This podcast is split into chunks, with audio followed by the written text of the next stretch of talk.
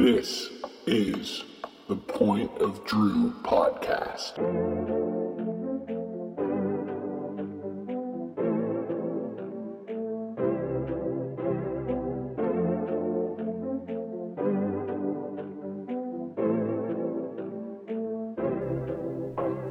Point of Drew. What's going on? We are back. We're in the stew, in the studio with Barton here. Barton, how you doing? What's good, Z? We're doing well, man. We're doing well. I'm I'm, uh, I'm pumped to get back on the mics, man. It's a lot of shit's been going on. A lot a lot of stuff. Uh, the holidays just happened. I hope I hope you and your fam had a uh, a, a great Christmas and uh, and New Year's. But um, you know, let's get down to business, man. We got a lot to cover. Absolutely, a lot to cover, but uh, you, you, know, I just don't feel like it's uh, to right. Really, it's right to dive into this podcast, start talking sports without uh, kind of acknowledging what's been going on lately, and uh, really that's uh, Damar Hamlin, the situation with him. But uh, we got good news on it today. Sounds like he, uh, you know, is finally awake, able to communicate. So, uh, you know, still prayers out to Damar Hamlin, uh, his family, and just wanted to, to start with that off the bat. Hundred percent, super, super scary moment. Um, you know, definitely has been and should be the focus of, of the sporting uh, world at this point in time. Um, you know, you don't you don't really ever see that um, someone potentially losing their life for play the game and for our entertainment. Uh, so pretty crazy circumstance, like you said. Though positive signs. Um, was able to communicate, ask if, if the Bills won the game, which you love hearing that. True true competitor, all the toy jobs. Seems like a complete homie. Um, and so really, uh, really rooting for Damar. Prayers up to that guy, um, and hoping for a speedy recovery there, full recovery. Yeah, absolutely. I think you, you hit it right in the head there. And it's been pretty cool to see how people have been rallying behind him. I saw today. I think his charity, uh, Chasing M's Foundation, uh, is now over like 7.5 mil in yeah. donations, which is awesome to see. Uh, pretty cool stuff there. But um, glad we started with that. Uh, definitely, again, thoughts and everything with uh, Damar and his family. But um, like we, like you mentioned, we've got a lot to talk about today. I'm excited to uh, you know talk some NBA. We'll start with that. Uh, we've got to talk about the college football playoff. A lot to discuss there, and then uh, you know NFL playoffs right around the corner. So you know we've got to hit on that. Yes, sir. Packed episode ahead. Uh, we'll start things off with a, a fun NBA segment. Zon's going to be um, taking us around the league, uh, getting into all the uh, the happenings, what's been going on. But uh, first off, a word from our friends over at Shug's Bagels. Okay, Druthers. Big news from our friends over at Shug's Bagels. Shug's After Hours is officially live. Yes, it's true. The Druther favorite, the mecca of bagels in the state of Texas, Shugs is opening a late night ghost kitchen concept that will operate on Thursdays, Fridays, and Saturdays from 6 p.m. to 2 a.m.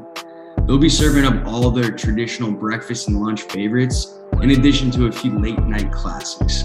We're talking pizza bagels, mott sticks, even mac and cheese bites. Woo! Not to mention a wide selection of bevies chock full of alcohol. This is not going to be something any Druther will want to miss out on. Go pay him a visit. Visit late night at their location in Park Cities Village, just off of SMU campus. Shugs After Hours, open later than literally any other bagel shop in Texas. All right, NBA, like you mentioned it, we're we're coming up on the halfway point of the season. I think most teams are right around like 39 uh, games or so uh, as of the time we're recording this on Thursday night. And uh, stuff's starting to heat up. Stuff's getting exciting. So I'm ready to talk some hoops. Yes, sir. Um, we figured, or you know, planning out this episode, figured best way to uh, to cover the most ground. Uh, a little segment we're gonna call around the league. I'm gonna ask Z five questions um, about five storylines that have, have been playing out so far this NBA season. Um, and Z's just gonna, you know, go to town on them, uh, for, for lack of a better uh, analogy there. But we'll, we'll we'll move forward with question one here, and uh, let's start with my guy. I had to start off with this. It's uh, it, it was unfortunate uh, circumstances that you know obviously Damar, Damar Hamlin you know took the focus and should have taken the focus obviously with the, the gravity of that situation but um, what was really overshadowed my boy Donovan Mitchell Spida goes for 71 uh, against the Bulls and ends up going to overtime. Cleveland gets the win. Um, but man, he's on a tear. His first season in Cleveland. Uh, man, I, you know I've always been a D Mitch guy. I've always been a believer. Uh, a lot of people were were selling their D Mitch stock uh, after the you know kind of his his the end of his tenure in, in Utah, and as that came to a close, and uh, he looks reinvigorated in Cleveland around a better team with a good coach. And um, man, I, I gotta ask you, first question, first things first is D Mitch him? he is him. I and you mentioned the 71 points, but I think you're forgetting a huge part of that. He also had 11 assists and 8 boards in that same game. That is not a player who's just out there trying to get points. Uh, he played a complete game. 11 assists is, is, great. That's a you know well above his average for any game. Uh, so do that in, in combination with 71 points, grabbing a couple boards, and pulling out a big win. Um, really an all around great, great game from Donovan Mitchell there. And, uh, you know, the way he's been playing lately he's been super important to the Cavs.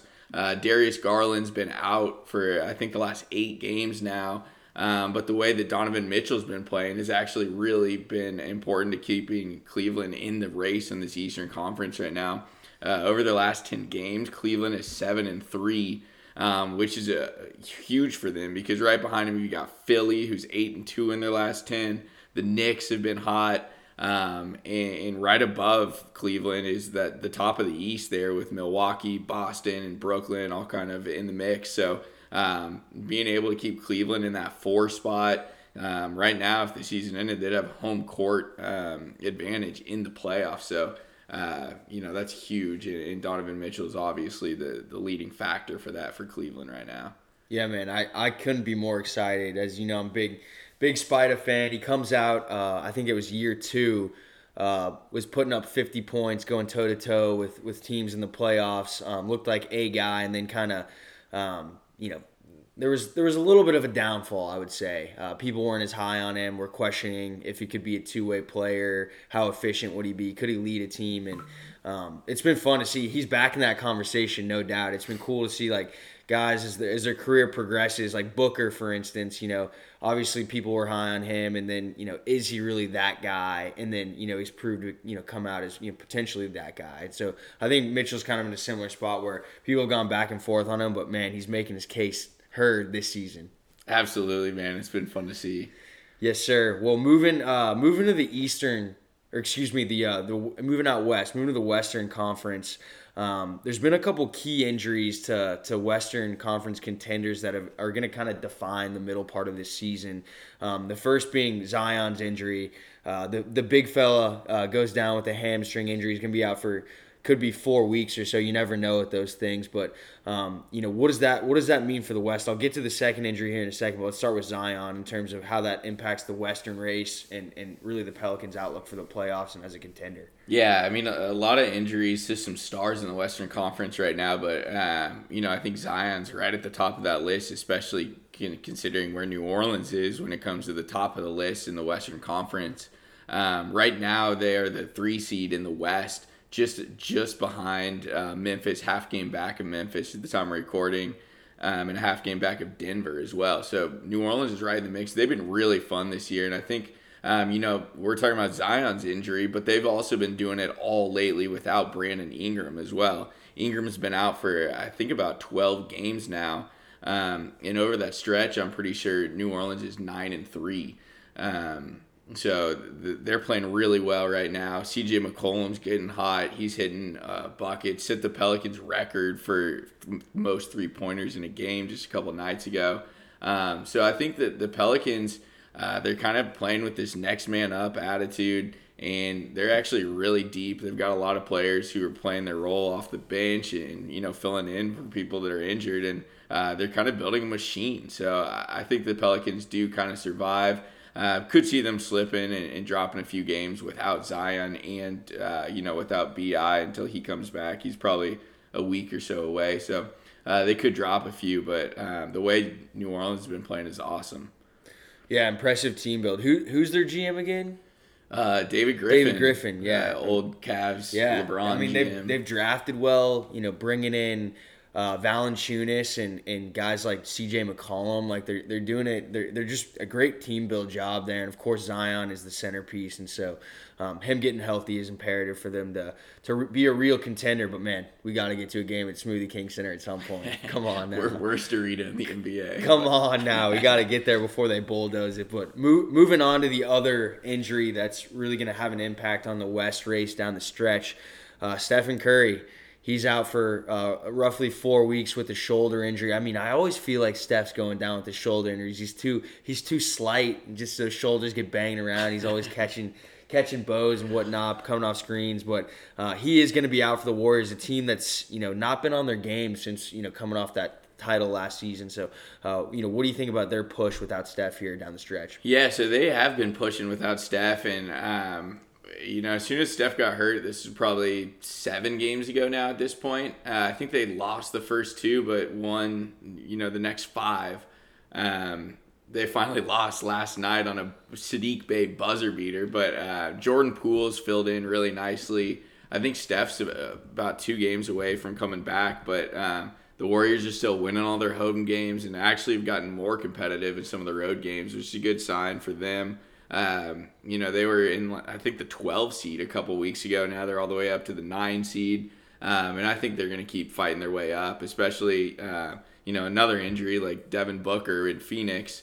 Um, well, he's been out. Phoenix has really just been plummeting down. Uh, Phoenix is now in the 8 seed, and wouldn't surprise me one bit if Golden State overtakes them. So they've actually been playing pretty well without Steph. Uh, Wiggins has been out a, a good bit too. Draymond's missed a few games. Um, so once the Warriors get healthy, I really do see them as a team who will start climbing up the, the rankings in the Western Conference and uh, probably going to finish this season solidly in the playoffs. Yeah, we'll see. I mean, you got to expect them to make a run at some point. Um, so yeah, we'll, we'll, we'll, keep an eye on the Warriors, and, and as Steph returns, probably give them some more life there, and they'll, they'll go on a little bit of a run. But uh, moving out back to the East, um, this storyline, it, it's it's I got a smile on my face. It's it's been uh, fun to watch. I, th- I was definitely proved wrong based on what I thought was going to happen at the beginning of the season. But uh, you know, you, come into the year in the East and really through the first few weeks, and um, the Celtics and the Bucks, the man, they look like they're in a league of their own. But guess what?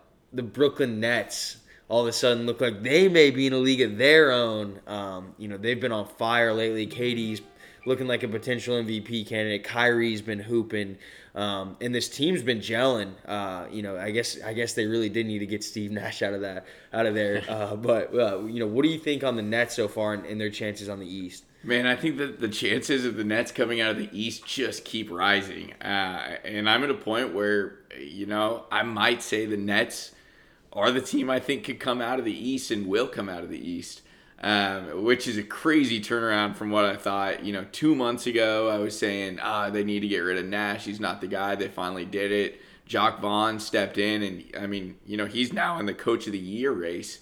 Um, and then, you know, a month after the Nash fire, um, I, am saying the Nets need to blow it up. They need to drop Kyrie, get rid of him, and maybe start looking at KD trades again. Um, and now it's the furthest thing from that. The you know Joe Tsai and and uh, Sean Marks just kind of really stuck to their guns and, and uh, wrote it out, and it looks like that was the right decision because the Nets are hitting on all cylinders right now. Um, and everything's looking good. I mean, their defense has actually improved. Claxton is playing really good defense. Uh, ben Simmons is seeming like he's working, and then KD and Kyrie are just unstoppable offense. Um, so the Nets are on fire. They've won nine of the last ten games and uh, you know they just finished a 11 game win streak. So uh, I really think the Nets have everything it's going to take to probably win some some playoff series. Crazy, crazy, uh, you know, GM and owner job right there. Really getting strong armed all summer into this year. Uh, tough to be in that position, but uh, those those guys, Sean Marks and Joe Tsai, they clearly know the NBA, and it's it's a talent league, and they got two of the best. So, yep. uh, been been cool to see the Nets on their run. We'll see how it plays out, um, you know, throughout the rest of the year and into the playoffs. But uh, going back to the West, um, in the in recent years, you know, we've seen Giannis win the MVP, and then obviously back to back for Nikola Jokic, who's looking like another uh, potential MVP year for him. Go, going with that 60 point triple double the other night. So he looks amazing. We know Giannis is there. Embiid has got to win it one of these years. Um, you know, he seems like he's always so close, but just can't get it done. Uh, but man, I think I think we're both thinking about. Luka is that guy is you know leading the leading the league in scoring through the first half, and um, you know I, I want to hear your case for Luka to win MVP this season. You think it's happening?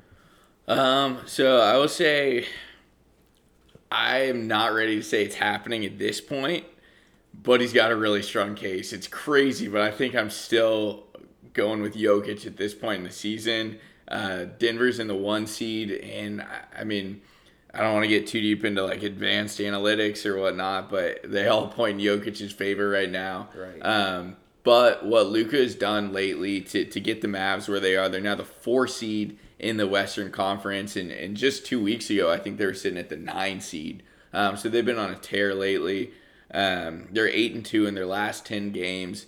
Luka's been putting up crazy numbers. He's averaging 44 points per game over the last five games, or maybe it's six games now. Um, and you know he's clearly the reason why the Mavs are doing this. Um, there, there's really not a whole lot of support that he's getting from that team. It really is kind of turning into a one man team, and he's carrying that team on his back. So it's been pretty crazy to see what he's doing. And uh, I mean, the narratives there, especially if Dallas can can finish top four in this Western Conference that's loaded right now. Um, really competitive Western Conference. I, I definitely think the narrative and the stats, the numbers, everything's going to be there for Luka at the end of the day to win that MVP award. Yeah, he's really he's really putting the team on his back. Reminds me a little bit of our boy Pat Mahomes, um, just doing doing the most for his team to keep him keep him in contention. Uh, before we move to the last question, I may have asked you this on a previous pod, but I'm I'm genuinely curious to hear your take because it's it's a question that fascinates me. What do the Mavs do here? What do Cuban and the Mavs? I don't know who their GM is, but what do they do here to get like? What's their move? Like, how do they get guys around Luka? Because it's been you know, a couple seasons now where he is on the cusp. Like the, the time definitely isn't now. Yeah. Like it's it's not not now. I guess is, is the way to say it. And so, you know, what do, what do they do? You know, this this off season or or you know as the deadline approaches to make things happen. So they're really in a spot where they don't have a lot of moves they can make. They don't have any cap room, and they have players on contracts that other teams don't want to trade for. I mean, no one wants to pay close to, to um, you know, 30 mil for Tim Hardaway Jr. Um, they just signed Christian Wood in the Mavs this season. We're hoping that Christian Wood is going to be the guy that comes in and is Luka's running mate that takes him deep in the playoffs. And, um, you know, the Mavs were deep in the playoffs. They were in the Western Conference Finals last year, but they just do not have a roster that's going to get there this year, most likely, unless Luca, you know, really just does something special. Um, but I really think this team has been mismanaged. I don't think, uh, you know, not re signing Jalen Brunson was a smart move. And it looks like they've kind of, you know, really hurt themselves for the future by um, some of the contracts they've made, some of the signings they've made, some of the moves they didn't make. Uh, there's not a lot that they're going to be able to do to this roster. Um, so uh, we'll see, but I, I think they're in a really tough spot moving forward. We'll see if, if, if Cubes can make it happen. Funny story on Cubes. I was watching Shark Tank the other day, and these guys are making like NBA branded air fresheners, and the guy accidentally gives them Cuban uh, a Warriors one, and they get around to Cuban, and he immediately, immediately, I'm out, I'm out. I can't believe you guys would disrespect me and give me the team that, uh, the, give me the t- uh, the team logo of the team that knocked us out of the Western Conference Finals. Like, dude, Cubes please relax a little. But yeah, Cuban. Uh, we'll see if the Mavs can figure it out. Final question for you uh, as we go around the league here. We talked about a lot of contenders. There's also a prize for teams that are tanking, and it's it's a generational one in, in Victor Wembanyama. Uh, what I want to know from you of the you know five or so teams that are contending for Wembanyama, um, I want to know who, who, where do you want to see him next season, and, and give me a, a reason why. Uh, um, that's tough. You want me to here? I can read so, off the teams for you that are likely in contention. I, I mean, there are teams that I really like that are at the bottom of those lists, and I, I think uh, I mean, I like the Pistons and I like the Rockets. Yeah. But I think I'm gonna land on OKC. Yeah. I think seeing him in OKC would be awesome. I mean, What Shai Gilgeous-Alexander is it? uh, you know Chet, too. In my eyes, is an all star. I think they have Chet. They've got some other pieces. Jalen Williams, both of them have been great. Um, so I, I'm liking OKC. I'd love to see him end up there. Yeah. Oh, we'll see what happens, man. It's going to be a, a crazy run down the stretch. But Wemby could be going to OKC with a yeah, I th- what a f- circus freak lineup with him, Jeez. Chet, Giddey. I mean, Giddey's not. He's more normal size, but the way he plays too, and Poku, all, all the J like you, you named him, man. That's a super size lineup. That'd be a lot of fun. But uh, yeah, that'll wrap things up for for the NBA segment. Covered a lot of ground there. Um, we'll be checking in down the stretch as things heat up. Uh, storylines continue to develop, but. D Mitch, man, Spider, he's him. he is him. But uh, you know, let's switch gears now. Let's throw it over to uh, some college football. Um, stuff's been exciting lately. We had two crazy games on New Year's uh, Eve for the college football playoffs. Um, and let's start with the TCU game. TCU Horn Frogs coming in. Uh, I think they're you know maybe unranked to start the season, and now they're going to the college football uh, championship game after a 51-45 um, win over Michigan. Uh, pretty impressive win from TCU. Crazy man. Uh, they they looked terrific. Your alma mater. Uh, Yeah. People were were not uh, sold on them, but man, they've been fighting all year long. Close games. They just battle, and it, it pains me to say it, but Sonny Dykes uh, is is really a hell of a coach, and, and seeing what he's doing, he's got. Bama players, I saw three are transferring to TCU from Wow. Bama, so he, he's out out chessing Saban at this point. Um, so he's definitely on top of the football uh, college football world. We'll see if he can uh, take down uh, Goliath in terms of Georgia. But man, Yeah. TCU's been impressive. That game was so impressive. I mean, the fact that Duggan wasn't even the starter at the beginning of the year, like you mentioned, TCU not even ranked. Uh, to go in and beat Michigan in a playoff, they've just been this. They've just had a Cinderella season, truly. Um, and and you know it has been no fluke, man. They were in that game from the beginning. They were you know as physical as Michigan. Uh, but I mean, I think when, when when you look back at that game, you look at the quarterback play, and while it wasn't Duggan's best game ever, I think you know he just made more plays than McCarthy did, and we we you know, we kind of knew that going in. He's the better player.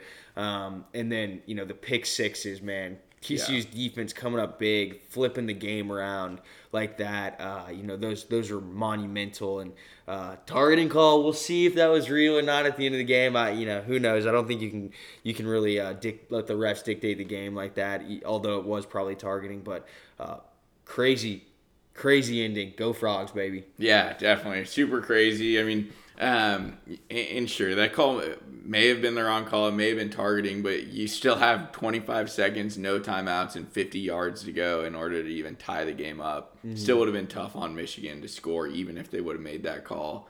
Um, and, you know, you mentioned TCU's defense, two pick sixes. That was huge. Um, TCU also got two stops, two turnovers. Um, in while Michigan was inside the five yard line about to score one. Uh, after the, the overturned touchdown that they, they called him down on the one yard line, which again questionable, uh, you know, uh, call there, but um, you know TCU made the plays that were in front of them, and, and that's what Michigan struggled to do in the game. So uh, impressive win for TCU. Yeah, man, TCU impressive school right now. Uh, in in the national championship in football, and you know also competitive. I think they're 15th or 16th in, in, in college hoops. So it may be them who should be joining the SEC, not not Texas or OU. Um, but final thing on this game, a couple questions for you. Uh, we'll start with the coaches. Who do you think's a better hang, Sonny Dykes or, or Jim Harbaugh?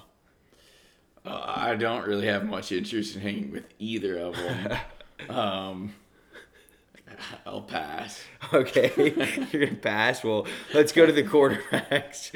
Uh, better hang Max Duggan or, or JJ McCarthy. J- let's let's let's take it this way: Max Duggan and his family, or JJ McCarthy and his family. Well, I don't want to go anywhere near that dude's dad. Um, That was so weird. it was a little strange. Uh, The cameraman, in his defense, though, the cameraman was all over. yeah, girl. that yeah, that was a little too much. Uh, I'm gonna avoid all of that, and I'll, I'll hang out with Duggan. nice. Yeah. Duggan, you know, Ginge, he's probably a chill guy, right? Yeah, For sure, for sure. All right, well, moving moving to the next game. good questions. Yeah, for sure. Thanks, man. Uh, TCU uh, headed to Natty. They're gonna take on Georgia. The Georgia Bulldogs are back again, uh, trying to defend that title. Uh, and they're back in epic fashion with a 42-41 thrilling win uh, over Ohio State. The kick, literally, the field goal goes up as it's hitting midnight on the East Coast. You can't make this shit up. Um, but man, that was it's it's been a while since I've seen a college football game that exciting uh, with the stakes that high. And uh, man, they, they delivered. C.J. Stroud, terrific game. Uh, Yeah. You know, uphill, kind of fighting an uphill battle. It's, it seemed like with, with Georgia's defense, but was was kind of shredding them throughout the game, which I thought was interesting. Was not something I was expecting. A, a 42 to 41 game. I actually, I uh, I bet the Ohio State team total under, uh, which I believe, um, yep, that missed in the first half. So uh, was was a tough betting gambling day for me. But what do you think of this game? Oh, such an exciting game. I mean, Stroud was kind of shredding. I thought uh, Stroud did a really good job of just extending some plays. He he showed really how mobile he is um, in the pocket.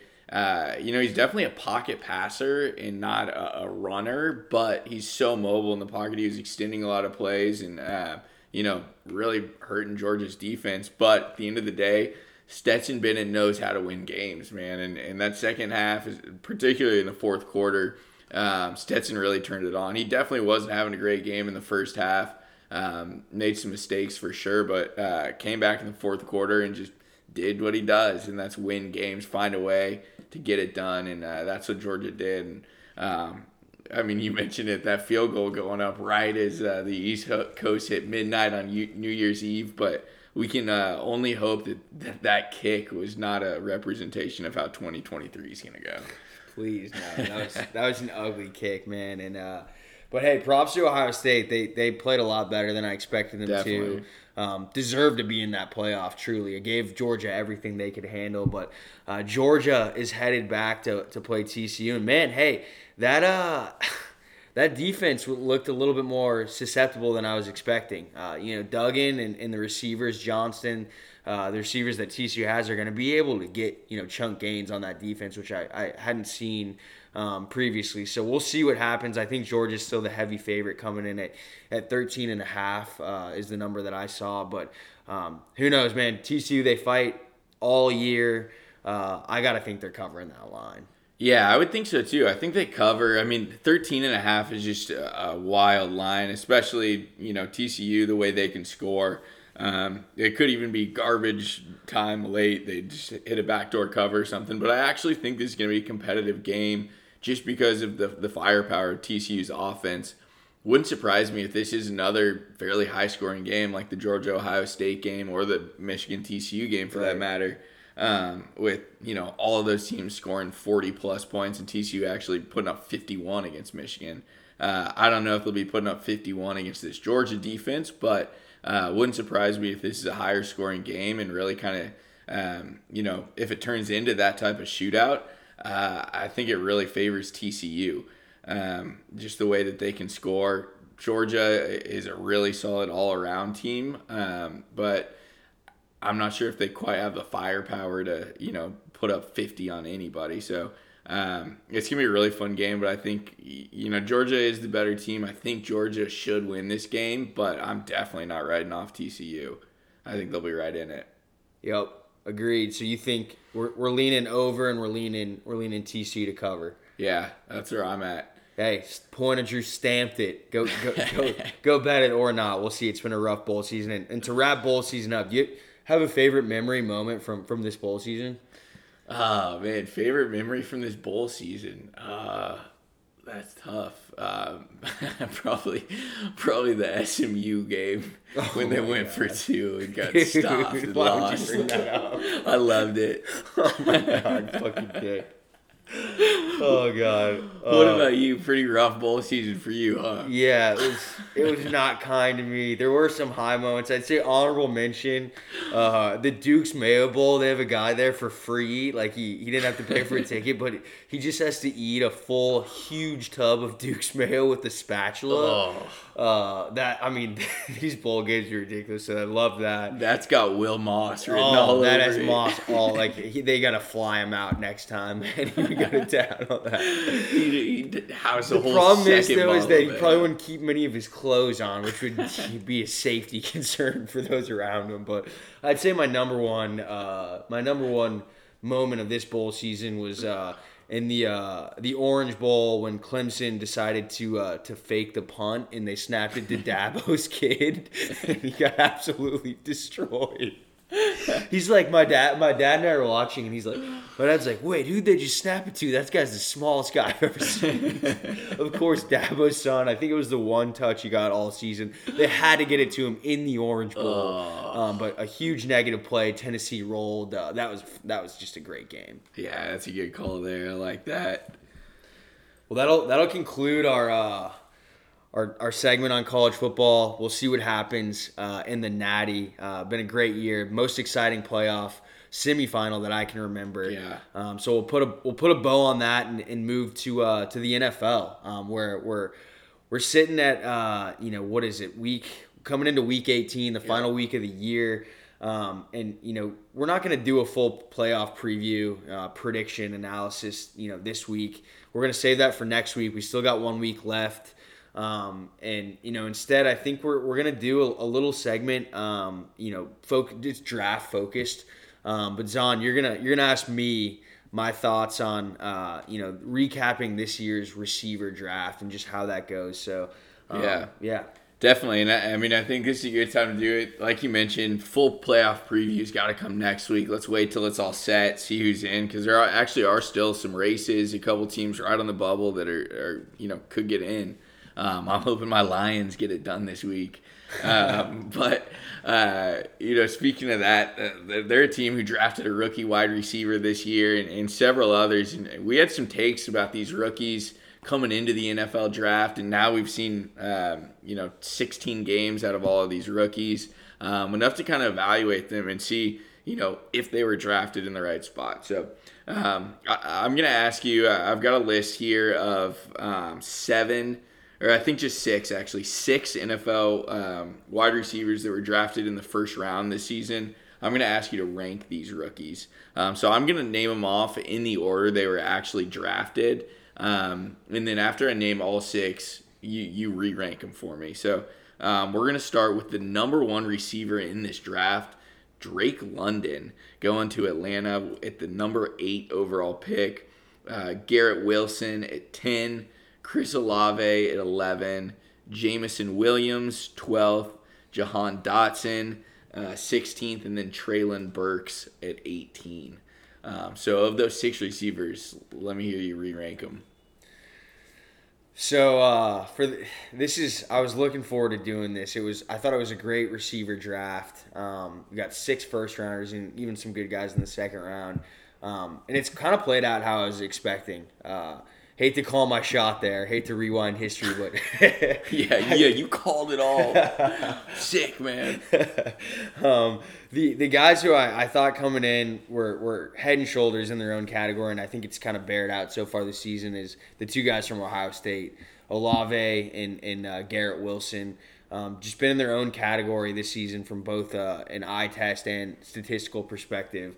Um, if I'm going the guy I like the most, I'm gonna probably go one A. I got Chris Olave. Um, I just think he he's a technician as a route runner and, and has enough athletic ability as well and just a smart savvy player i just feel like this guy's no doubt going to have a long career um, and, and, and put up a ton of yards ton of a thousand plus yard seasons and so um, he's my favorite. And then Wilson's number two. I mean, he's been probably the best so far this season. He's been terrific. Uh, and you know, neither are exactly working with with great QB situations or consistent for that matter. They've both been all over the place. And so the the fact that those guys have been able to put up the numbers they have so far this season uh, has been impressive. OSU man, they're looking like a wide receiver factory at this point. Yeah. Um, you know, Jamo Williams, another guy who we'll, we'll talk about, Terry McLaurin, uh, Michael Thomas, they, they got it all. And then maybe maybe the best of them all still in college and Marvin Harrison Jr. Yeah, very well could be. I mean, I, I like that Olave one A, Wilson at one B, and I think you're right. Wilson probably had the better season so far, um, but I like the way Olave plays, and uh, you can only imagine if he had Jameis Winston healthy all year. Oh uh, he may have, you know, people are talking about uh, Justin Jefferson breaking the Randy Moss record. I bet a lot of it would be well on pace. Hands down with J- speaking of another uh, JW, my my number three on this list is is guy Jamo Williams. Nicknamed him, I mean Jameson Jamo. You know what it is, but uh, this may be a hot take. Um, but I think when it's all said and done, he might be the best on this list. I think I'm going to put him at three right now. Um, but I, I, think he's got the most unique skill set as a true deep threat receiver. Yeah. Um, he's got elite traits in terms of his speed and ability to get downfield. And uh, I like the situation he's coming into a lot. You know, we got Amon-Ra working things underneath, um, and, that's going to open up a lot of space for for Jamo Williams over the top. And I just think, man, uh, even coming off the ACL, he's I think he's ahead of schedule. He's already scored a couple TDs this year, had a couple big plays, and um, you know, in terms of overall impact, being you know the best at a single thing, I think he's got the best chance of being the best deep threat in the league in a couple years once Tyreek's gone. Yeah, I definitely don't disagree with any of that, and and I like you putting him, you know, kind of at three in this ranking, even though we didn't get to see, you know, really more than half a season from him at most. Right. Um, I think he still showed a lot in in the games that he's played, so uh, like that one. So um, you got Olave one, one B going to Garrett Wilson, Jameson Williams at three. So now we've got three receivers left: Drake London, Jahan Dotson, Treylon Burks. So where we at on the rest? With four, man, it's he's fallen far enough. I don't love him. I didn't love him coming into the draft, but you know Drake London, uh, I, I am not I'm not out on him yet. Um, you know, given his QB situation, Mariota I think has got to be one of the worst quarterbacks in the league. Um, and Ridder's come in and not look great either. So he hasn't had a lot of help. Um, but man, I don't I don't like him nearly as much as as Wilson or Olave. I just think you know those guys are, are better overall players. I think J- Jameson Williams has got a great deep threat ability somehow, and that he he does have a great trait in terms of you know being a, a red zone threat, big bodied receiver, being able to go get those jump balls. Um, but that just doesn't really do it for me. So he's he's flashed a little. He's got elite size and speed, ball winning, but um, man, I just don't think he's on the level of some of those other guys in terms of deep threat of Jameson Williams or just being an overall terrific receiver, and Olave and Wilson are. Yeah, I definitely feel you there. So you say you're not out on Drake London. Does that mean you're out on these last two receivers, Jahan Dotson, Treylon Burks? Oh, it's tough to say I'm out on them, man. It's I just they're probably a little bit overdrafted. Um, you know, it, it was these were definitely the guys that were I think going to be at the bottom of the list. They're drafted the last two spots, but a little bit of a reach for for both. I mean, you look at Treylon Burks, who I have at five. Um, they thought he was going to replace AJ Brown, which was was just foolish. Their GM got fired over it. Jon Robinson got fired really because of that decision. I think AJ Brown, I think, put up, had the three touchdown game against someone, and then he gets fired the next week. It's like, man, that's that's tough because Treylon Burks. I mean, he's got he's hurt now, but he had a couple couple games where he was getting in the mix again. Similar to a lot of these guys, hasn't had a great uh, QB situation. Tannehill's been hurt. You know, they just put up, brought in Josh Dobbs. Otherwise, we're looking working with Malik Willis, so hasn't had much uh, there. But I do think he he does a little bit more for me than than Jahan Dotson. I just think Jahan Dotson is the definition of mid. Is just like he just doesn't do anything super well. Like he's not going to be an elite all around receiver like the first two guys, Olave and Wilson. He's not a deep threat. He's not a red zone threat. I think Treylon Burks gives you a little bit of Deebo Samuel light in terms of like this big bodied bruiser who can get up to speed and, and make plays on jet sweeps. And, and I mean, you saw Treylon Burks. I think he had like a whatever it was, uh, you know, big big play touchdown earlier this season when he was healthy. And uh, I just think he, he does a little bit more for me from a unique kind of wide receiver skill set. Where in the right offense, I think Treylon Burks can make it work. Whereas Jahan Dotson, like, he's not a first round receiver. Uh, you know, he's not not even close. Terry McLaurin, I think, went in the second round, and he's without question a better receiver and will be a better receiver over his career than Jahan Dotson. You can mark my words on that one. Terry McLaurin's a great player. Yeah. Jahan Dotson just mid for me. So I got rounding out. I got Burks at five. You know, we'll see if, if uh, the right team can can use him correctly, and then I got the Hodson at, or Dotson at six. Yeah, I like that. So, uh, if we had to throw in Chiefs receiver Sky Moore into this mix, does he trump any of those guys, or you think he uh, he comes in last? No, man. I I mean, as much as I want to put Sky Moore over Dotson or Burks, man, he hasn't done enough. Nah, he's, you're right. he's really. I mean, I don't like how I've used him. Putting him. Uh, Dave Toub should be fired. We don't need to get into this. but special teams yeah, horrible. putting putting him in as a rookie, and and I, I get. I guess you're trying to get him touches, but quick way to ruin his confidence. Muffs a couple and just you know hasn't hasn't had the season he, he was hoping for. But I do think you know Sky Moore aside, some of those guys in the second round like. Pickens or even Christian Watson for the Packers, I think could at this Yeah. point be ahead of those those other those bottom two in Burks and Dotson. Definitely. Well, that's a, a good place to cut it right there. Um, that'll wrap it up. Another episode of Pointed Drew. Um, we've got a lot to look forward. Next week, we're going to be back on it. We'll, we'll uh, you know, recap the college football championship game, talk about who won, and then uh, definitely need to do a look ahead to the NFL playoffs, uh, break down the matchups, really kind of talk about uh, who we think we has the best path to win the Super Bowl this year. So, uh, a lot coming that I'm excited to get into, but good stuff, Barton. Yes, sir. Uh, that'll wrap for another episode in the stew. Uh, been fun. Been fun chopping up with you, Z. We'll be back next week. Uh, full NFL playoff preview. Um, prayers up to Mar Hamlin. Spida Mitchell is the guy. Uh, on and on. But we uh, we appreciate y'all for listening, tuning in. Uh, the Druthers, you guys are, are the real ones, and, and we'll be back next week. Absolutely. Talk to y'all soon. Peace.